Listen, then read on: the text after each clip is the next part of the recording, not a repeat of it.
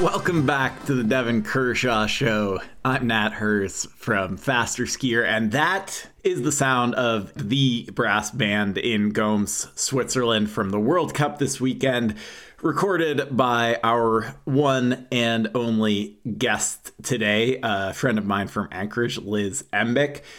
We have the three of us, Devin, Liz, and I, to recap what was a sunny and salty weekend of racing on the World Cup with a number of exciting races, fun results for the U.S. team, for the Canadian team. We've got all the other news coming to you in just a hot second here.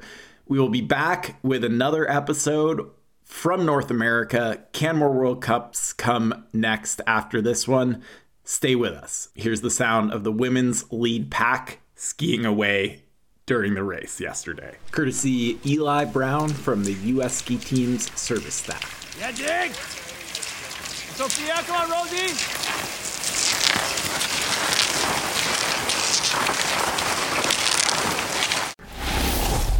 This episode of the Devin Kershaw Show is sponsored by Salomon. The best way to create a better tomorrow is to be enthusiastic about what's coming next and prepare for what's yet to be done. Salomon has committed to a responsible tomorrow by refocusing the entire company and its operations to create responsible products with a smaller footprint on the environment. Salomon's goal is to drive change within our communities by creating more inclusive outdoor experiences. At the same time, they are committed to conducting their business responsibly while delivering high-performing products with the most innovative designs. Together, we must unleash the best version of ourselves and collectively become agents of change. Salomon, tomorrow is yours. Check out Salomon's full line of skis, boots, clothing, and accessories at salomon.com. So I gotta jump in here to just, immediately steer us back to the task at hand, because no one is tuning into this podcast for sartorial discussion or advice. I mean, maybe they are actually. Who knows? But we've talked about worse.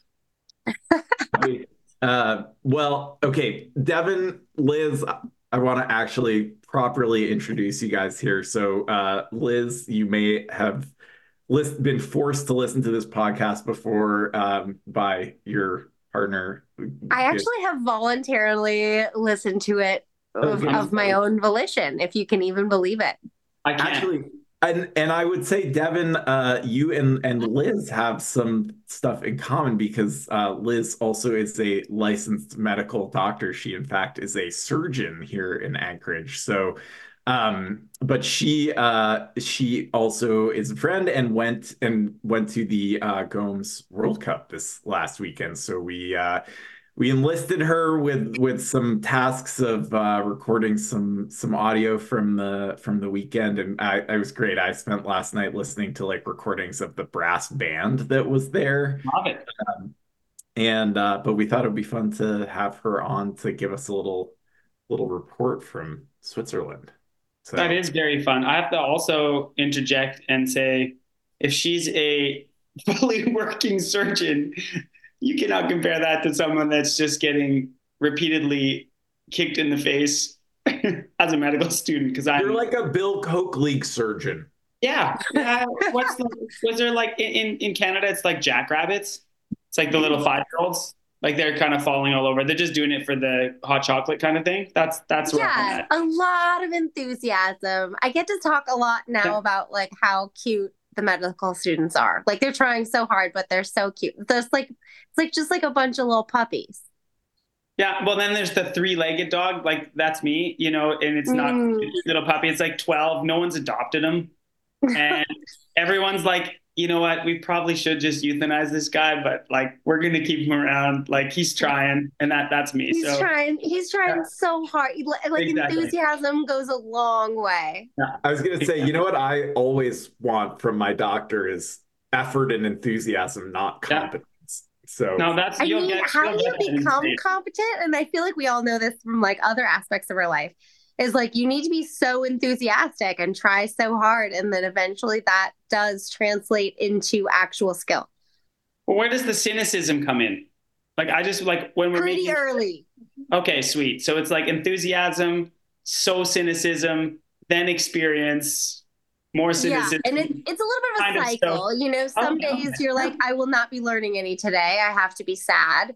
And then, and then other days you're like, this is amazing. And then eventually get to a point where like both of those states can exist at once.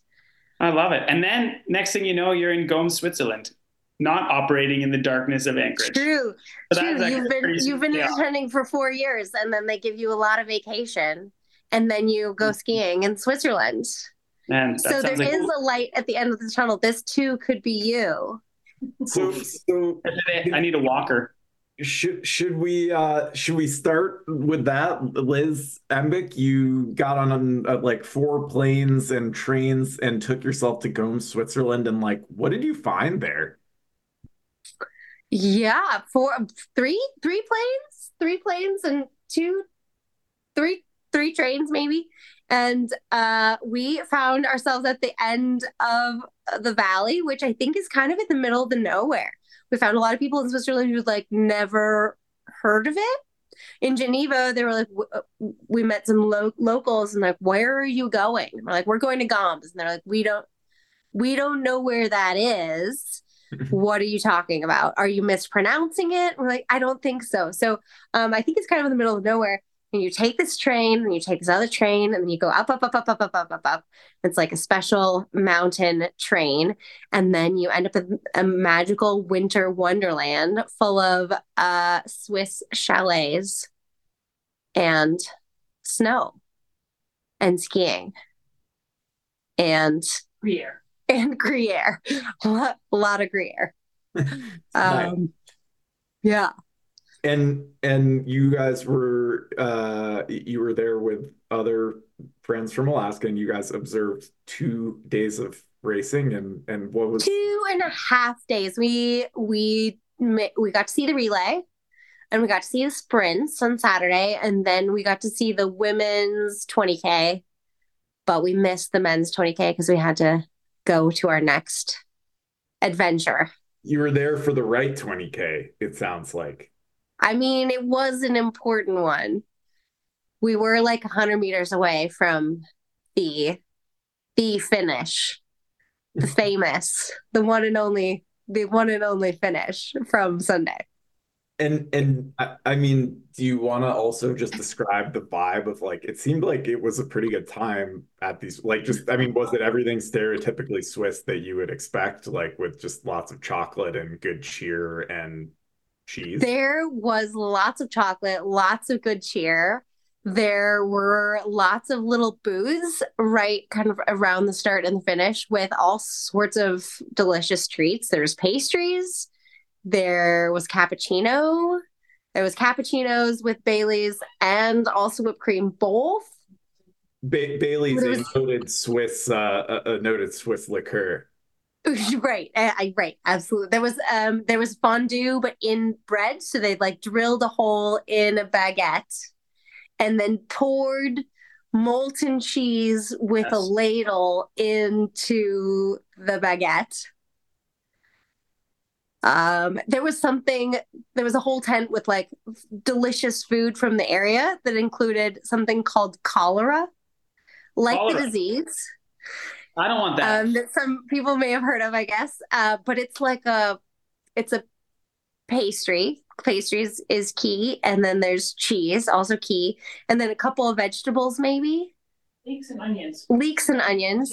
And potatoes. But basically it was like some veggies with a lot of cheese surrounded in pastry that is local to the region and that they call cholera, and it was delicious. There was cholera.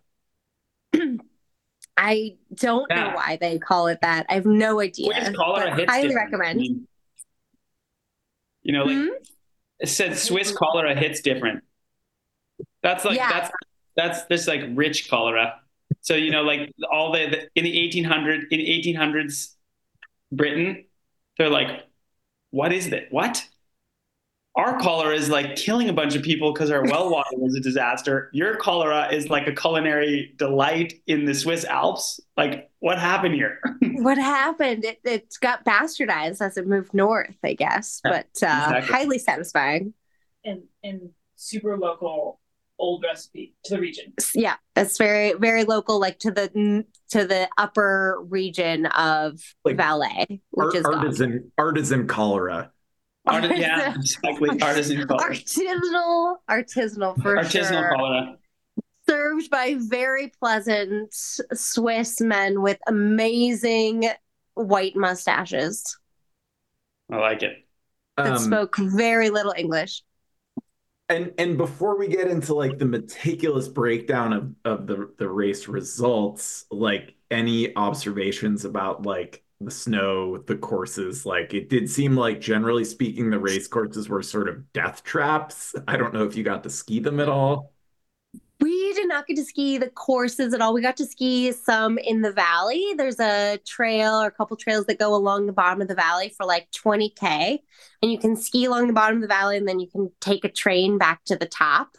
So you feel real fast because you never have to do any uphill. So that's amazing. But the courses themselves were super icy, and then as they warmed up, I think they turned into a little bit of corn soup, so you could definitely watch the racers like skitter the quarters in the morning, and then by the end they were having to like step them because it was just like mush. So yeah, pretty icy, like spring conditions. I felt like March out basically, but once the sun hit that side of the valley, it just like went from cold, you wanted a puffy coat, to like wanting a t-shirt and needing to put on sunscreen and sunglasses and everything.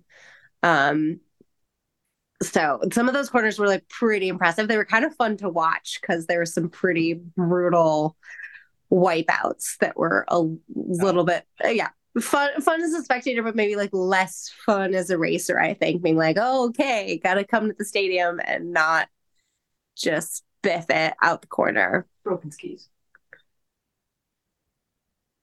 Yeah, the skiing was nice and fast, and we actually got to ski from our hotel, which was like 3 kilometers up from the course, every day down to go watch. And then we just like stash our skis somewhere they had a couple ski racks around. So it probably took us like maybe 20 minutes from our hotel down to the course. Wow. This sounds like you should be we should be like a ski travel agency show or something. 'Cause this just, I think, like yes, I think yes. And you could just send people to Goms and then that would be a good start. So my last question, and then Devin, I don't know if you want to chime in here, but, is just like, okay, so did you also make any unique or interesting observations of individual athletes that, you know, you feel like you could share with us? Or was it just sort of like, you know, you were there watching the races? And I think like one thing that was very noticeable is how much enthusiasm there was for the Swiss athletes. Like, I think my ears are still ringing from the Swiss cowbells and chainsaws and cheering. Anytime a Swiss athletes went by, it just went absolutely nuts. There was all these buses that had come up with various, like, people had Nadine across their hat, or, you know, things like that, where there was just an incredible amount of enthusiasm for getting to watch these Swiss athletes race. Yeah, no, but that sounds cool. I mean, like, I just think it's always really cool to go to different places that like, and that they have a chance, like that they have a chance to host big races like that. 'Cause I know Gomes has had like Opa Cups or whatever, like the B circuit races. Yeah, quite a few times, but like I said, I've never been to Goms, and like the atmosphere looked pretty sweet. Yeah, it seems like it's kind of a hidden away place. We're currently in Chamonix, and like it's a 4-hour train ride up and over. Like, basically, we're one valley over, and like nobody's heard of it over here either. Yeah, that's cool. Which is incredible. We ran into Ben Ogden's fan club who had matching sweatshirts, and they were over there ski touring. So sweet. In Goms. And they said it was in Goms. Yeah, they said it was fantastic. So who knew? Who knew? Like I guess a lot of people, but not us. Well, Liz, do you want to stick around for these race breakdowns, or should we let you, get your beauty sleep before your, next day of Chamonix ski touring, or what do you think? Well, maybe I'll let you guys do the race breakdowns on your own. We got a lot of beauty sleep to do over here. All right. Well, now that the fun part's out of the way, we've got some real work to do. Three sets of races. Sorry, I had to dip here, but no worries. I'm getting back to it. So I think we can be pretty quick with this mixed team relay, although I watched all the races this weekend, so I'm prepared for a robust discussion. Yeah, I think we actually got some pretty cool feedback, or like some interesting emails come in the pipes over the mixed relay, and I loved it. I mean, we've talked about this before. If people want to know how Nat and I feel about like the mixed gendered relay, just go back into the catalog and listen to like one of our tangent talks about how awesome this event is at that time. Because in watching this mixed gendered relay, you're just like, this, what the fuck are you doing with gendered relays with like 9 teams when US has 2 teams and Sweden has 2 teams and Norway has 2 teams? Like the single gendered relay on the World Cup, you gotta kill it. It's garbage. Like, it's not exciting. Like, even when they tried to make that last men's relay, which was, exciting because everyone stuck together, right, and started going zone 2. And, like, I guess it probably is an exciting kind of television production that many teams could win. And seeing if Klæbo last weekend could outsprint the field was some sort of some excitement. But at the end of the day, these relays, like people are skipping them. We talked about that a lot. I want to get into that a little bit too with the Americans again, skipping the relays.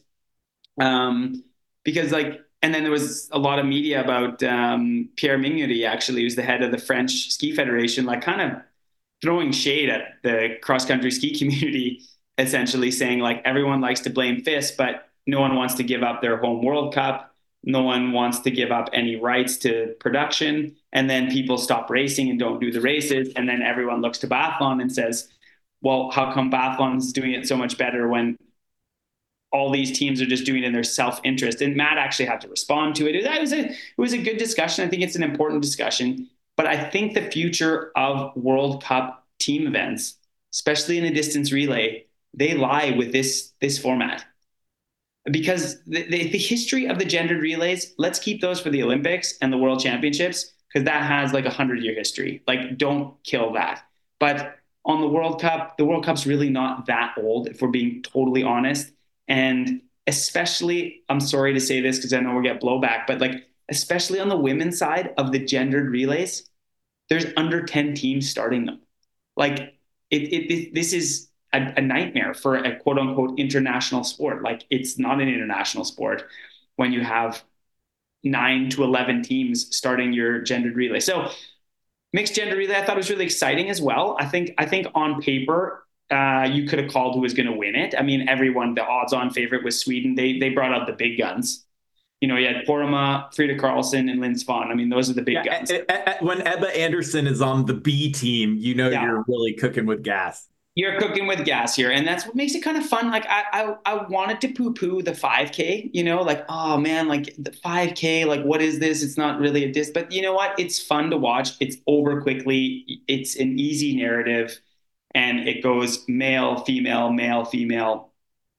So, yeah, it turned out to be, like, quite an amazing race. I actually thought after how good Frida Karlsson was in Oberhof and skiing, really like her really coming into her form. I almost thought that with the Poroma Karlsson 1-2 punch with some kind of weaker teams that they just walk away with it, and they didn't. It was exciting, so they kept it close.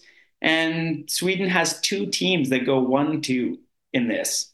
So if there's ever shots fired, this as like a flex, because the men for Sweden again this season have left something to be desired / the 90+ year history of international skiing on the men's side that Sweden's had until this cliff they've fallen over the last few seasons, other than Aporoma or, you know, Edvin Onger. There's some light spots in there. Yeah, they have some moments, but not the stability. So I actually thought it was a great event. And I mean, Norway, you look at the names on Norway, it's like Klæbo's not doing it, but again, no anchor leg, right? And his form was a bit unsure after Oberhof, at least, but that was quickly quelled later on in this week. But, you know, you have Nyanga and Krüger, but on the women's side of things, the Norwegian women's team, I don't know if you want to get, we probably can leave that on the cutting room floor, but the fact of the matter is, like, you've never had a team with so many stars that aren't racing right now on the women's team in Norway. It's a fiasco. You know, Kalvo's not there. Fossesholm hasn't raced this year. Ingveld Flugstad Osberg hasn't raced this year. Heidi is skipping this one. Like, you have no Austria or Slind, like, yeah, I'd been sick for like over 2 weeks, and then tried to make a run at the Marcialonga because she actually is on which is a marathon event, one of the kind of like the monuments in the ski classic circuit. There's 3 big events, and Marcialonga is the first one. Think of it like a Grand Slam in tennis type thing. So she was over there trying her hand in that. And so they didn't have like the best team, of course, on the women's side here in Goms. But at the same time, when 2 teams beat Norway, there's a lot of ink being wasted in the tabloids and papers in Norway of like, what is the women's team going to do here? What's happening? And I think it needs to be discussed in greater detail. Well, but as far as the mixed relay, I thought they also held their own. I thought it was exciting. I loved it. Even though it is Sweden, Norway, you look at the podium and you're like, oh my God, like this sounds boring, but it wasn't. It was fun to see. I mean, I feel like I felt that way about the racing all weekend. It's like, you really could kind of boil down all the weekend racing to like Scandinavia and Jesse Diggins and, you know, Jules Lapierre. But honestly, like, awesome. The races were riveting this weekend. They were. Like, just super fun to watch. And, totally. You know, the one thing I want to say about those Norwegian women is, like, I feel like, man, it must suck to be on the Norwegian women's team right now, because just all they are getting right now is, look how terrible we are compared to past history. And it's like, you know, these are athletes just trying to totally best, and, you know, they all, you know, some of them have capacity to be on the podium, and some of them, like, are at the beginning of their careers, and, you know, feeling compelled to apologize on behalf of the country for failure. Sure. It's like, what I think they should be doing every weekend is, like, send the athletes with like a shield through the mixed zone, and then have like the head of the Norwegian Ski Federation go out there to take it on the chin from the press, because it's really, you know, it's really on them, I think, to at least to a large degree. But but it is true. But like as before we move on to the sprints, I mean, I agree with that. I mean, I agree in the sense that, like, the women are out taking the brunt of the athletes themselves, and like I found it pretty. It's brutal, but a top sport is brutal. But like Fosnes last weekend, like apologizing to the country, it's like, Fosnes is on the development team. Like, she's on the recruit team. She's not a World Cup. She's been amazing this season, multiple top 10s. She's had like a total breakout season, had horrendous skis and a bad day at the office last weekend in the gendered relay, where they had their worst finish in like 17 years or whatever. But like, you see how much it means to the country, right? Like, this is, you know, cross-country skiing is like football in Argentina, you know, like it's a big deal. And when they're underperforming, there's a lot of questions, but I agree that the Federation has to step out and like take some of this criticism head on. And they've done a poor job of that of late in Norway. And it'll be interesting to follow that story as it goes. And before we move on to the sprints, I agree. Like, it's been amazing. It was fun. It was fun week of racing. Actually, I thought it was some riveting stuff. Again, like, the big guns for the US choose not to do the relay, and it's hard because, like, we talked a little bit about that last weekend, and you and I were totally in agreement last weekend to skip the relay. That's just how it is. There's a lot of racing. Rosie and Jesse are racing week in, week out. They're doing every single individual race, which is something that not very many other people do on the World Cup. They need a moment to like catch their breath and take a time out. That said, when you say one team, we're a team, and then back-to-back weekends, you're like, yeah, about the team, it can go fuck itself. And I'm going to just kind of save my energy for the individual races. I don't know, man. Like it's a bit of mixed messaging, although the athlete in me, and I'm not an athlete anymore, just so that's mentioned. The athlete in me understands, like, Jesse is, well, she's wrapped it up. She's wrapped up the overall World Cup long ago, but okay. She's like essentially just chasing history. But at the same time, you still have that like devil on your shoulder saying like every point matters, and a Frida Karlsson and Ebba Andersson, like these athletes can come on at any moment and then just start like ripping off wins and eroding my lead. And Rosie, like we talked about last weekend, is like deep into the fight for a top three in the overall World Cup finish, which is a huge achievement, like a massive achievement, no matter where you are. And you know, you saw Rosie this weekend too, look kind of on fumes a little bit too. So like, I get it. I do get it, but it is hard to project in the modern era with social media and the whole image, and then like leave a Ben Ogden out there drowning. Do you know what I mean? You know, I want to give that's my thoughts, but I get it though. But I do get it. Like, these women are historic, not just historic results. They are so beyond historic. And you have to manage your energy. And I'm sorry, like, we don't have this. I'm not American.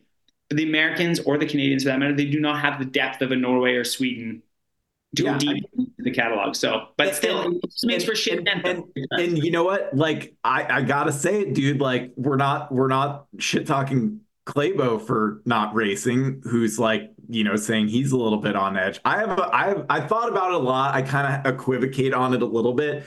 But I think I lean over and fall off on the side of those two women on this one, because here is the thing. Like, yeah, you know, they do that social media talk about team, but also like there's nowhere in the social media like statements about team where there's like a specific like binding clause in the contract of your social media post that says like, I'm going to race in a relay, even if it might be detrimental to me. And I think two things. One, all the stuff about Jesse and Rosie contesting the overall World Cup. Also, they've got to be really, their priority at this point, I think, is and should be Minneapolis, because that is going to be something that like keeps US skiing going for decades, you know, like that. And those guys both need to be jamming at that race. And so I think that being their focus, and also knowing Jesse was like, you know, beat up after the Tour de Ski with like the rib injury and all that, I'm like, you know what? It sucks. It sucks as a spectator and as a fan, but I think it's the right call. The other thing I would say again, and I said this last week, is, you know, if we want the athletes and we want to create like incentive for them to be doing these races, like I think it is hard in a relay / team event, because you know, there's small teams where it's like, you may not be able to like field a relay or a competitive relay. And like, what is the right tool to use to like put points on that or something to like reward participation? But there is a solution there. And I think FIS has not done anything to, you know, use as kind of a lever to force athletes or at least, you know, encourage them more strongly to do these races. And I don't think it's a crisis. Like, we still had good races this weekend, but I do think like there are tools that can be brought to bear to make those events like more compelling and like kind of a must do for the athletes. So that's my personal take on that issue. No, and I think it's a good take. And let me be crystal clear.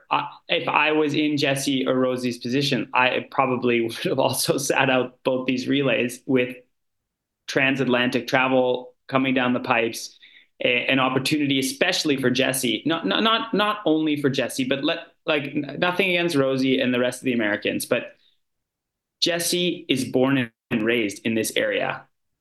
She's 32 years old. She's wearing the yellow bib as the leader of the overall World Cup, and there's a 10K skate.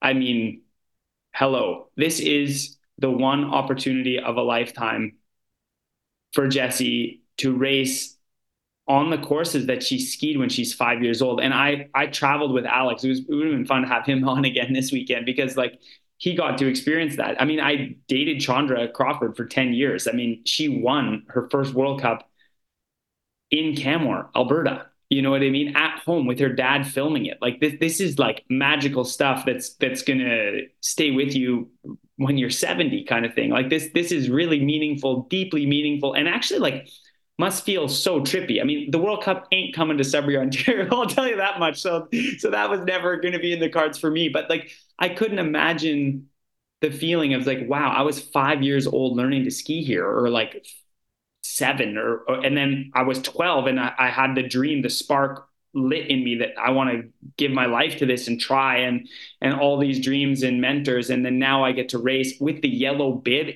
at home. I mean, you're getting no argument from me. The only thing, and then I have to have a rebuttal with Klæbo. Klæbo has never really been accused of the biggest team player in the Norwegian ski lexicon here after, going on his own and ditching the team and doing his own thing. That we had a great podcast on that earlier and stuff like that. So it's like, do different rules apply to different racers? Actually, yeah, they kind of do. But I'm just saddened that even when FIS is trying things like a gendered relay, which makes it more exciting, gets more teams able to compete at the highest level, the big guns of the US, it just this year, just how it works. It's like, they're like, yeah, that's cool. All our social media presence of like team is everything. And but now we're just skipping all team events because yeah, it's not in the self-interest for our season, which is totally fair, and I agree with it as an athlete. But we have to say, like you said yourself just now, for the product, for the FIS product and what they're trying to do, it's not a good look. Let's move on to the sprints. And I love the men's sprint. I want you to introduce it. Let's go start with the men's sprint because, man, what a sprint. It was awesome. Yeah, totally. No, I mean, I thought both of these sprints were completely lit. And first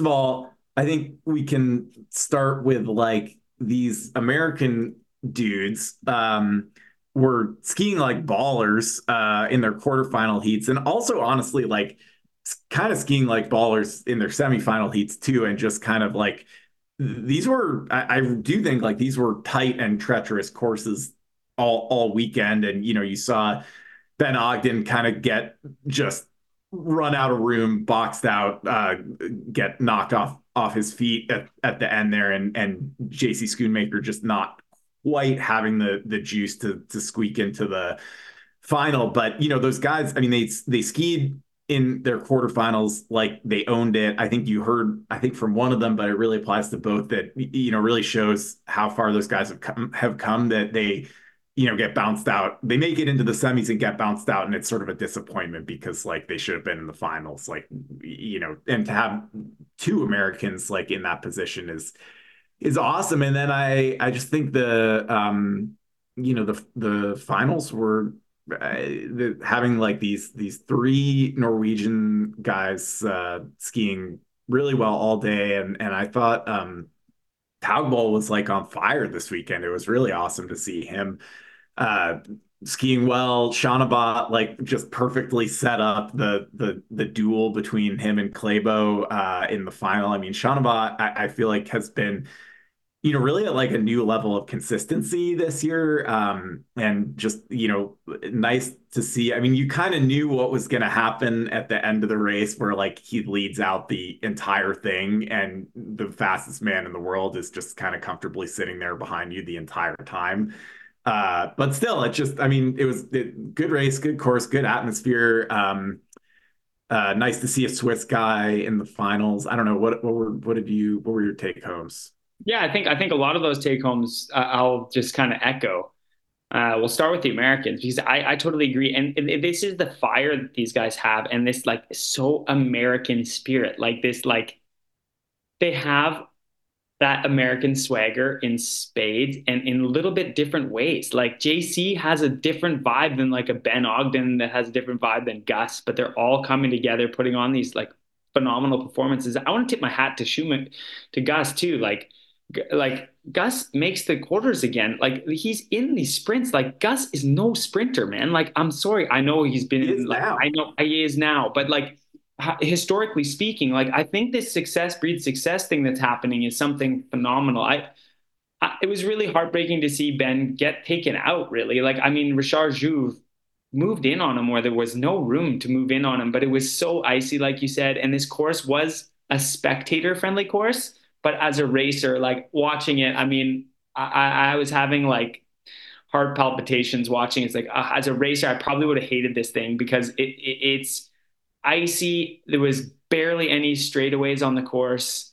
It seemed dangerous, honestly. It seemed almost dangerous, yeah. Like, but that's what makes it so exciting to watch as a spectator. But as a racer themselves, it just, when there's like things are kind of left up to chance type thing. And I felt like with Ben, like, oh, that is such a bummer. A guy qualifies third in a skate sprint and he's up with the big boys and skiing super well and really had nowhere to go. He had no chance to stay on his feet there. I mean, like, what are you going to do? And like you said, JC, like, just not quite fast enough to make the final, but still in the final itself, just to echo what you're saying, but like a bit more nuance, like Valerio Grond also skis this final, like with that American swagger I'm talking about, going toe to toe, passing Klæbo. He doesn't care, like on that climb, like going for it.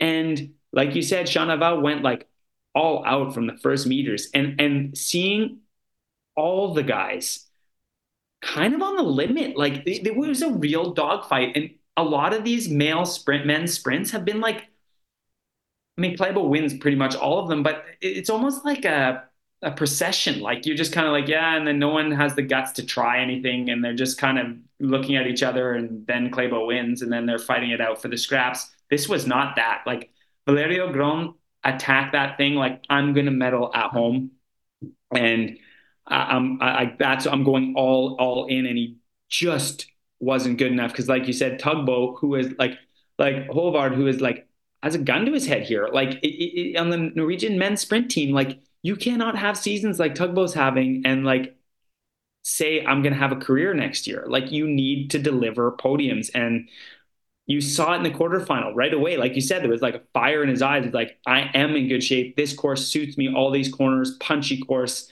This is mine, and secures a podium spot. And I thought, You made it sound like maybe people didn't watch it, but like you made it sound like, yeah, and then Sjåanabat just leads him out, and then of course Klæbo beat him, but like, no, man, 0.08.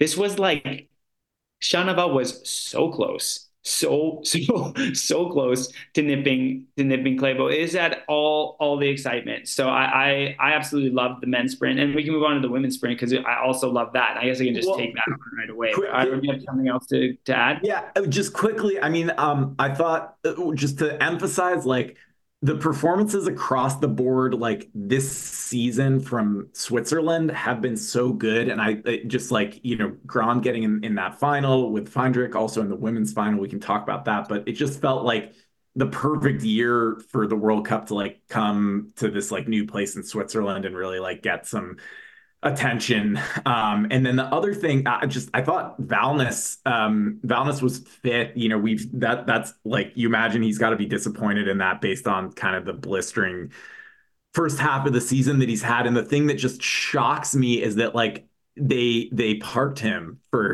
the distance race on Sunday, which is like, you know, Valnes has won distance races on the Tour to Ski. And it just, I mean, I get it. Like, you've got these other Norwegian guys, but like, man, that just shows you again how hard it is to like keep those spots in those starts on the Norwegian team. Like, just for Valnes to not get a start after like, you know, being in the sprint final, dynamite and distance all year is crazy.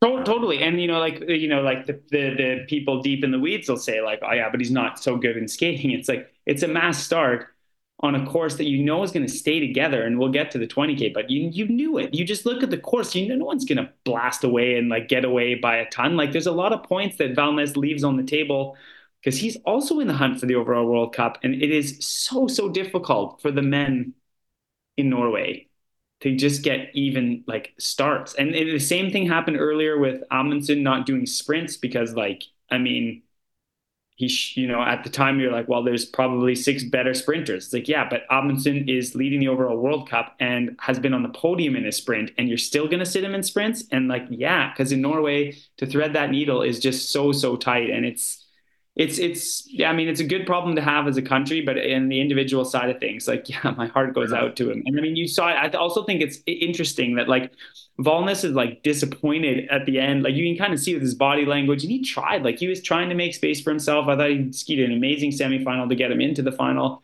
And in the final, he just wasn't at the same level.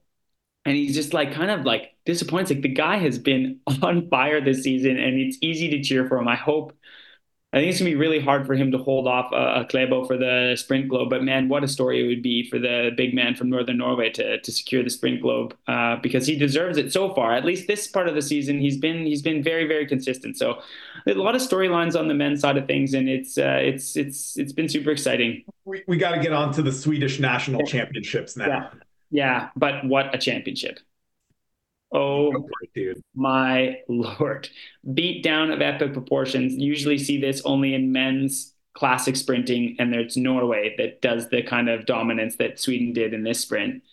They had six women, that's right, six in the top seven. And Linn Svahn, it has no weakness these days. Like, she is so incredible technically, tactically, and the writing was almost on the wall. You saw what she did in that mixed relay too. We didn't talk about how Sweden won, but like it was like when Linn Svahn turned up the jets in the last 500 meters of that thing, it was game over. And it would have been so cool if Sundling didn't fall there, because Sundling also was having a great, great day. And I think she would have been parked. I think she would have been parked by Linn Svahn. I think so. Yeah. But that said, it would have been a lot tighter than it was. Not Sjåanabat Klæbo type, but maybe it would have been like 20 more seconds of excitement, 15 more seconds more excitement. I don't know. But Linn Svahn, loved it. I loved it because like I actually thought, I mean, it's such, you know, people can complain that it's Sweden, but like the drama in that race, like it was awesome. Yeah, I mean, Sundling, she was like kind of stumbling around already before that. You could tell.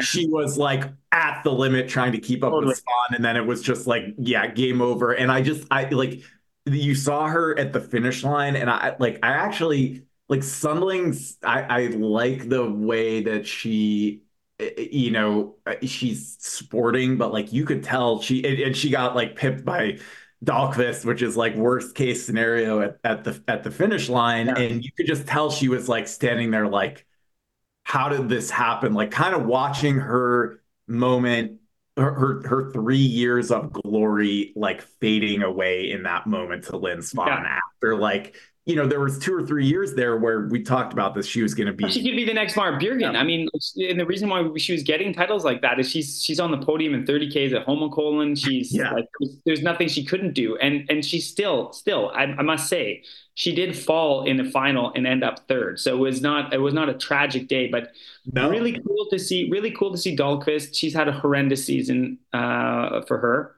like absolutely horrendous. This was her first World Cup podium of the season.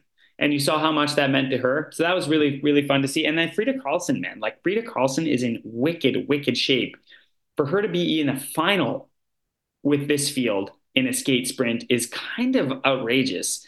And she wasn't just in the final. Like, she was there to play, and she absolutely parked an Emma Ribom, who was unstoppable earlier in the season. And Nadine Fenwick at home, and last season had World Cup victories in skate sprints, and she was distant early in this one and wasn't really a contender, but also fun to give the home crowd, like you said, with Valerio Grond. To have Swiss athletes in the final on the home course was just fantastic. And Diggins, you know, like it makes a semifinal again. And you get a lot of points for these kind of things. And Diggins has been doing all these races, and I thought this course really, really suited her. But the fact of the matter is, in sprints right now on any course, sadly, or reality, when the Swedish Armada is at the level that they're at, she's just not as good as Linn Svahn in skate sprints. I'm sorry. She's not as good as Sundling right now. Right now, she has been. She's won skate sprints. But right now, when they have a day like they had, Diggins just isn't that good. I thought we got an email. I'm going to touch on it a little bit. Like because you know my meaning on this, and we've got pushback anytime we get pushback on this, but like Diggins has this habit of just like picking the fifth heat. And I'm not sure. And there was like questions. We had the questions like, why is she picking the fifth heat all the time? And I'm starting to think now, and I was kind of curious about your perspective here. I'm starting to think now late, or like, I guess we're half into the season, but like, again, this defense of the yellow bib starts coming into play here, that she knows in picking the fifth heat, her path to the semifinal where you get a big points bonus for being top 10. It's a kind of a path of least resistance to fight into the top 10. And yeah, if you are, like she's done this year, if she's skiing solid, she knows she's fit enough and strong enough to get into the final, but okay, she's a little more tired than a Ribom or a Linn Svahn, and she doesn't win, or she doesn't even podium. She's fourth or fifth in the final. If you think about how her season has gone this season, especially how she's really lifted her game in distance, it's like, well, lifted her game. I mean, she was World Cup winner in distance before too. But regardless, she's having the best season of her career by a factor of, to the power of 10, like not even, like to the power of 30. But with these sprints, I'm starting to think now, maybe I'm reading too much into it, but she has a really smart team around her, and Cork is incredibly detail oriented, and her coach. It's not an accident. This is not an accident, and I think this is more a path for the overall World Cup, because the fact of the matter is, if you want to win sprints, here, listen to me, picking the fifth heat is a stupid, stupid move, and it does not pay, and it never has paid, and the stats are crystal clear. Like, this isn't just Devin's like shit talk. This is the facts. You don't pick the fifth heat. Why would you handicap yourself with 15-20 minutes less rest than your competitors? It's outrageous, and that's why Klæbo never picks any heat other than heat one. That's why Linn Svahn or Sundling are never in a heat other than maybe heat three every once in a while if they have a horrible qualifier and they can't pick better. But heat five is like, that's where dreams of winning World Cups go to die. And yet with Diggins to defend her, I really believe that this is a strategy for the overall World Cup, and it's been paying dividends. She's been in every single semi or final in the whole season. So it's paying off for her. Last thing I want to throw in there with the sprint, Sammy Smith from the U.S. It's funny because I'm interested in profiling her when I go down to these North American races, and she's been 17, and I was talking to the U.S. ski team's press person about it, and I was like, I don't know if you want to put me in touch with her parents, because like she's a minor, and she's like, nope, she's not a minor anymore. She turned 18, so she's her own woman. But Sammy Smith, 18 years old, qualifying in 13th, and she didn't make it incredible on, but come on. An incredible performance, and her whole story, like we touched on a little bit. I don't know if that actually made the air or not, but she has this like an incredible story. It's actually like not just an incredible story, it's like kind of head shakingly crazy. She's not just a cross country skier, and where she's based and everything is, I don't know, hard to believe. But we don't have to bury the lead on that, because maybe Nat's cooking up something good for that. But let's move on to the 20K for women. And I want to start with the women. It's too bad because they were both great races. Seriously. And we probably should have like finished with the women, but I'm just so excited to talk about it because I loved it. First of all, like the course on paper, and you look at the profile, you look at your kind of like middle altitude, kind of deeper in the season. I kind of thought like, is this going to break up? Is it not going to break up? But based on what you're seeing in the sprints and how small the hills were, they weren't small, but like they were kind of like interesting in the sense that it's going to be incredibly difficult to break away on this course. And we got that on the women's race. Like it was, man, they were just slugging it out there, especially Frida and Diggins really trying, and Ebba Andersson actually trying to distance themselves and couldn't. Yet didn't stop trying all the way to the end. And I don't know, I just thought it was an absolutely phenomenal race to watch. Super exciting. And you have two American women in the top 5. I mean, Sophia Laukli has the best the best race of her career in fifth. There's no question. And I know she's won the Alpe Cermis, but like Alpe Cermis is a sideshow. I'm sorry. Alpe Cermis is a sideshow. This is a real deal World Cup. And Sophia Laukli in fifth, and the way she skied it to fifth was a phenomenal performance. I have to give a mad props. It's almost like hard for me to believe, but like Liliane Gagnon of Canada, holy smokes, ninth, 16 seconds from winning, 16.1 seconds from winning, has not been top 30 in international World Cups here. Like, she has been getting the floor, well, not the floor wiped with her. She's only 22 years old. She's going to under 23s here. So, but this was a breakthrough performance, the likes I've rarely seen in my lifetime. I was so moved, and she was skiing so well with so much confidence in that lead group, looking with poise too. Like, just comparing her to a Rosie Brennan that like from like 6K, Rosie was like in the Hurt Locker and looked pretty bad, like technically not skiing well and like hurting bad. And somehow Rosie squeaks it out to come seventh, which is amazing. But yeah, and then the Diggins blowing the doors off Frida in the last 100 meters after Frida was skiing so well, and man, this race had it all. And now, since you had to dip out for PI, I tried to hold the monologue going, but we're gonna get hate mail about Kershaw. Shut up. So what did you think? Yeah, no, I mean, I just that race was like, it was riveting, and I watched it last night. I like kind of had picked up on the results, but like still, and you know, a couple just additional observations. Like, I also thought that race from Liliane Gagnon was awesome, like Star is Born shit for sure. And just wanted to like add, because she was in Planica World Championships last year and actually was in Anchorage for the Super Tours earlier this year. And so talked to her a little bit. And I just like, I think she has this, it feels like she has this kind of French Canadian attitude that I feel like I see in Alex Harvey and in Tony Sear, where it's like, this is their job, it's their life, but also there's just like a little bit of this like kind of floating over everything and not sort of getting too wrapped up in the emotion of it. I don't know. It's just like, it feels like she has a little bit more of like a presence than your average athlete, and just sort of seeing that performance, it's like, I think everyone should be excited about that.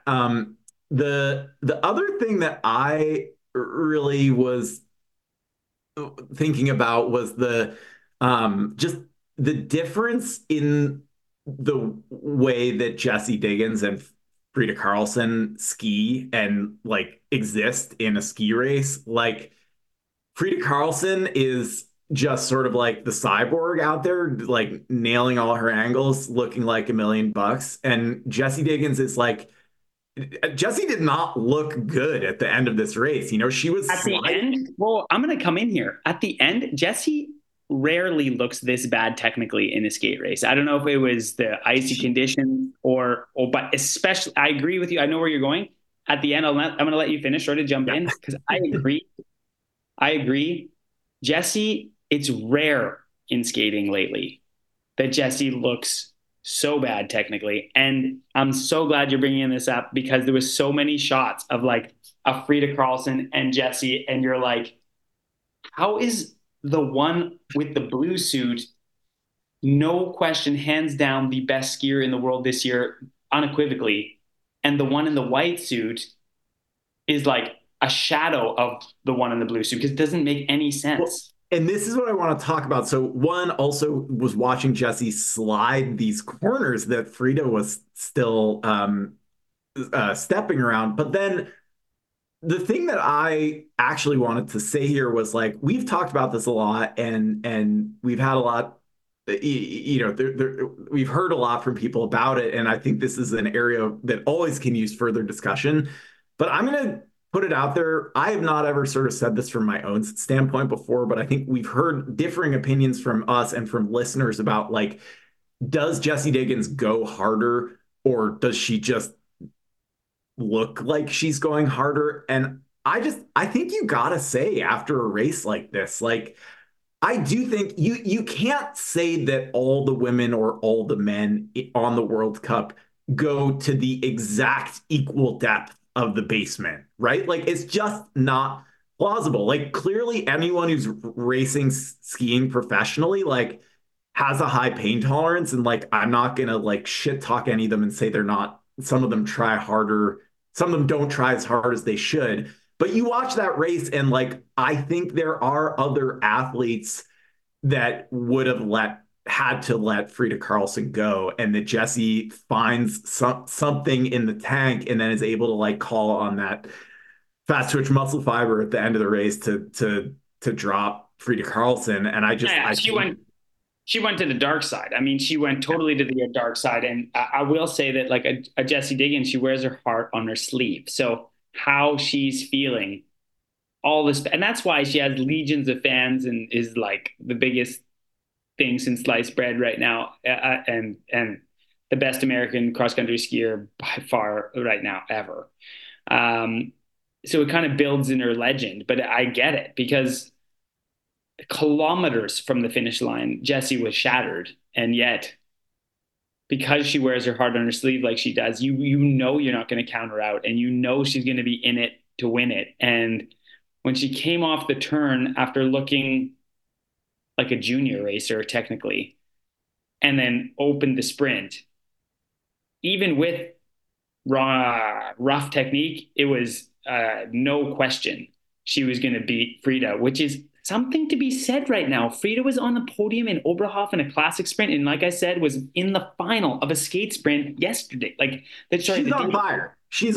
She's on fire and looking good, and also goes super deep in the basement. And like, and yet Diggins' performance was incredible. And I think I'm gonna like throw a bit of accolades at Rosie too, because like Rosie, I'm serious, man. Go back and watch it. At kilometer 3, Rosie was like, not look good. I'm like, Rosie's gonna be like 30th. Like, Rosie looked like shit. I mean, she was like dropped at times, because Frida and Ebba were trying, and Jesse for that matter, were like drilling it. And like, Rosie was not hanging on to anything out there, and yet finishes with a grimace in seven. So like, these women, especially the American women, are like so phenomenally inspiring to see. And like Sophia Laukli, when you were peeing and I was ranting, I think it was the best race of her.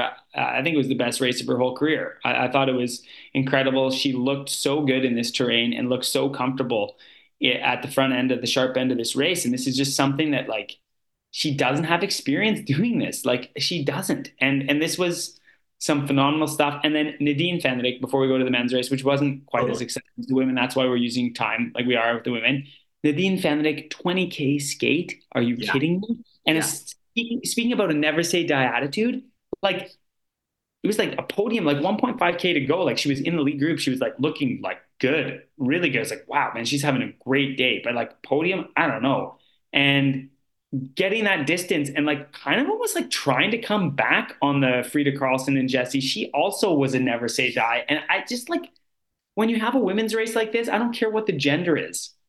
When you have a race like this, where you have multiple women that are like turning themselves inside out to get their best performance on the day, it makes for really captivating and compelling stuff. And they're doing it differently. Like, Liliane, never been anywhere close to this level, looking like she's been there every single weekend. Like, I mean, the complete opposite of a Rosie or Jesse. I mean, like, Liliane looked like she had so much poise out there. Like, this was no big deal kind of stuff.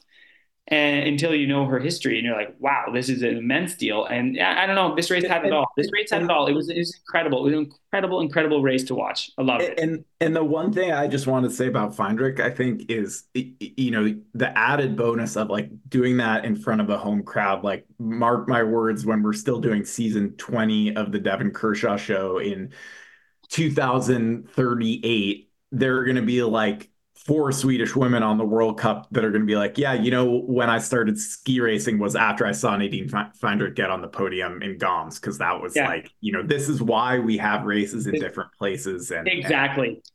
Totally. And this is why hopefully you guys will get to see that in Minneapolis here. Like, this is what makes it's compelling stuff. I loved it. It was amazing. And the men's race, yeah, okay, maybe like a little less exciting. Oh, good, man. But I still liked it. Yeah, that's what I was going to say. It was a little, let's be honest, it was a little less exciting than the women's race. Just how people were racing. But that said, it was a good one too. I totally agree. Similar kind of stuff with the women, like on this course, you're just not going to get a distance. You're not going to get away. So really you think like the table set for Klæbo to just win, but this uncertainty of Klæbo's shape after being sick and that sort of thing, like you just, it still makes for, it makes another storyline in the narrative, which I appreciate in men's cross country skiing, because goddamn, they need new storylines in their narrative. And this one had it. And to see Krüger too, man, Krüger is back and he made this race. Yeah. Like almost, I felt sad. Like I almost like, I was a bit bummed seeing that last, like coming into the stadium and around that sweeping left-hander going like, Krüger made this race. He's back. He's had a tough season. He's been like just squashed with illness multiple times this season already. He needed this and he did it. And yet the guy behind him looks like $1 million and is laughing because he's like, yesterday was no gimme that he had pipped Sjåanabat.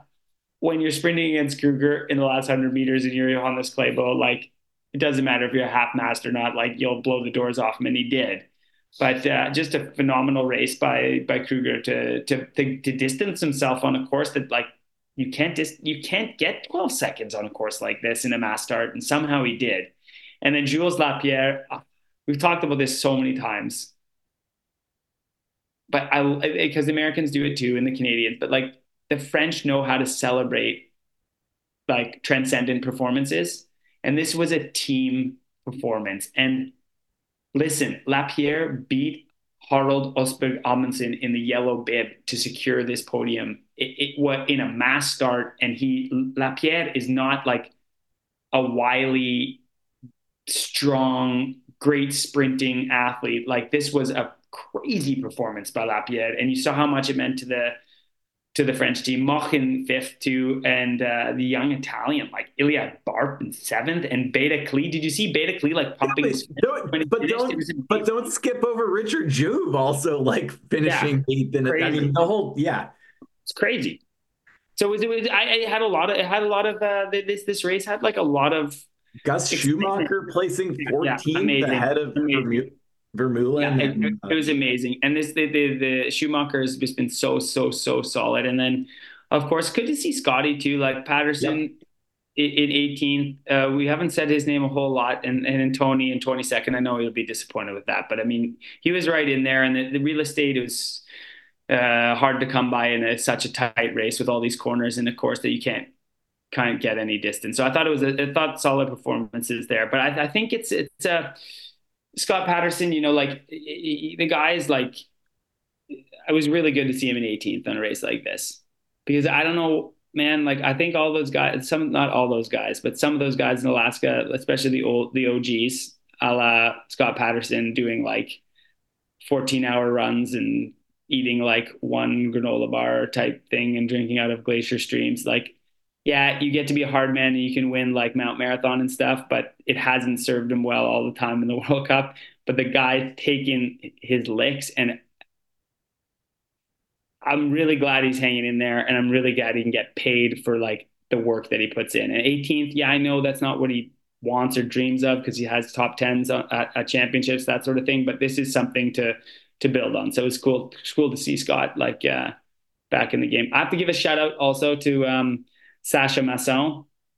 He's he was 36th, and we have a lot of young guys that Canada had a lot of young guys at this World Cup, because they're heading over to the under 23 World Championships. I'm not going to do a huge rant on this, but I really want to, but I'm going to leave it.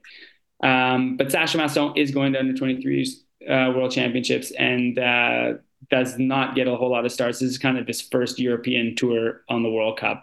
Not kind of like, this is his first. And 36th place, man, for your first ever, and you're an under 23 athlete, it's a great tune up for the under 23s next week. So that was pretty inspiring stuff by him. And it was a great race by him. And the other Canadians, I mean, we're struggling. What can we say? Like we're struggling, but they're young, and you know, they're just going to have to take their licks.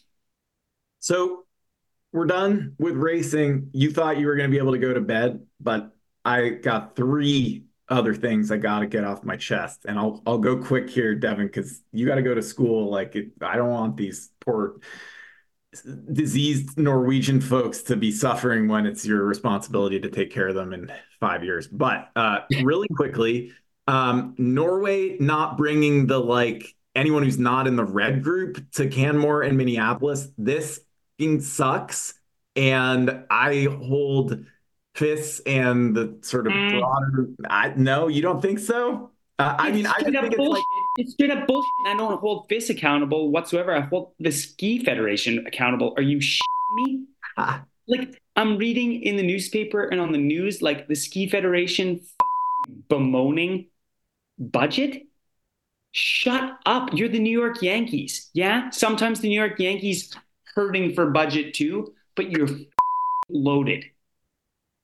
Somehow the US finds a way to keep staff and athletes in Europe from the third week in November, the second week in November till the late March. Shut your face. You can't take World Cup medalists over for World Cups in North America. And yeah, I know it hurts a bit stronger when they're North American races because, we're North American. But, if this was in Japan, they'd be saying the same thing, and I'd also be ranting on them the same thing. If your budget is so blown that you can't bring medal contenders, not just medal contenders, World Cup winners, J.P. Jensen, to races that suit them, maybe you should walk into your offices in Oslo, Norway, and look around at your administration and how bloated your staff is and go maybe we don't need 40 people working for the Ski Federation right now if we're truly in a budget crisis, and we should put the money into the athletes.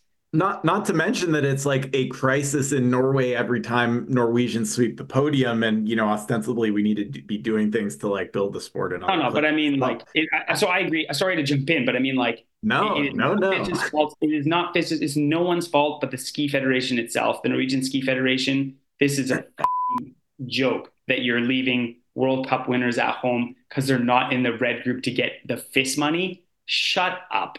Look at every other country's budget. Right off Norway. Don't blame it on the budget. Because if you are, it's just it's laughable. It's come on. I'm stoked. We got 10 F-bombs out of Devin in the space of 2 minutes here. Okay. So the next thing, I'm going to read some numbers here. 47, 39, 48, 44, 42, 45, 41, 40. Now I'll read another set of numbers for our European listeners. 8, 4, 9, 7, 6, 7, 5, 4. Those are Fahrenheit and Celsius temperatures forecast in Minneapolis for the next 7 days. And folks, let me tell you, they've got, I talked to the head of the OC today, organizing committee, and, they've got 7K of skiing, but they can't make snow at night when the sun is shining like this. And man, the snow control, the final sort of test from the International Ski Federation is on Friday. So cross your fingers, because this is it feels like a nail biter. We could say more about that. The last thing I want to talk about here is this Associated Press investigation of U.S. Biathlon Association and Joanne Reed, an Olympian who was, I think we can at least say it was alleged, and I think it was documented by Safe Sport, which is sort of the watchdog agency for bad behavior in sport, that she was sexually harassed by a wax technician. And this story is on the spectrum of stuff that has happened to athletes. We're not talking Larry Nassar. We're talking persistent, sexualized, obnoxious bullshit behavior that in some ways I think was easier to tolerate. But the statements and the stories that are told by Joanne Reed and backed up by her teammate Deidre Irwin some outrageous comments being made by U.S. Biathlon staff, according to these women, in response to their complaints and allegations. There are differing accounts between the women who say they began making reports in 2019 and U.S. Biathlon Association, which says it reported the conduct immediately as soon as it was alleged in 2021. And USBA not sort of naming and explicitly apologizing to Joanne Reed. Like, I am enormously disappointed by this. I've heard and spoken with some folks in the biathlon community who are outraged by and upset with and disappointed by U.S. Biathlon Association's response here. I gave them an opportunity to sort of address this and share any like additional information or context if they wanted to before I went off on them on the podcast, and I did not get anything that I could use. And this is all happening at the same time that U.S. Biathlon Association's former chief executive, now the head of the International Biathlon Union, is literally on the stand at a corruption trial in Norway talking about how he heard all these rumors about the former president of the International Biathlon Union and his desire to have prostitutes and hunting trips. And so, man, I was really excited to like get more into biathlon this year. And I'm so disappointed. And I don't know if I think this stuff is always complicated and there are many sides to a story, but I don't think you can discount the accounts of these two different women. Like, women don't make this shit up. And the response here was just so underwhelming by the organization, both sort of in the moment and today, that I just it sucks. It's devastating. Yeah, it does suck. And here's what I will say to this, because this is a problem that's happening. I mean, it happens in various degrees, and it's happened for a long time, and programs need to get their shit together and their head out of their ass, obviously. But in this particular case, I cannot believe an executive for USA Biathlon goes to these lengths to protect some bitch-ass tech. Sorry. This is the easiest thing to remedy. Yo, homie. Right when it happens, sorry, not sorry, or sorry. That's fine. But just be you know what? We're in the US. This ain't Eastern Europe. You got to find another job. Ciao. Right. This is not this is not this, yeah, it's not a Hall of Fame coach. This isn't this is replaceable. This is so replaceable. And biathlon doesn't even have any classic races. I mean, come on, how hard is it to wax skate skis? That's a bad joke, but it is hard. It's crazy hard. But the fact of the matter is, these kind of things should be very easy to nip in the bud, no matter how. No matter what level the person's expertise or accolades or what they bring to the team. But when it comes to critical players of a squad, when there's sexual harassment where people feel unsafe, this should be the easiest thing in the world to take that contract and just be ciao, go find another job. If you're good tech, you'll find another job, but you're not going to work here and not under the framework and our integrity that we have here. The fact that they didn't do that right away is insane. The fact that they had multiple opportunities over years to just go bro, go roto brush some other skis, that they chose not to do that. And now they're in this mess. It's kind of hard for me to feel sorry for you. You guys are fucking idiots. I mean, what can you say? We'll see if we leave that last part in, but I can walk it back. But nope. It was a missed opportunity to show some integrity and professionalism. That I think we can agree on. All right, Devin, is it time for bed? Oh God, it's so much time for bed. You're going to have a lot of editing for this one. Thanks for listening to this episode of the Devin Kershaw Show. We'll be back soon.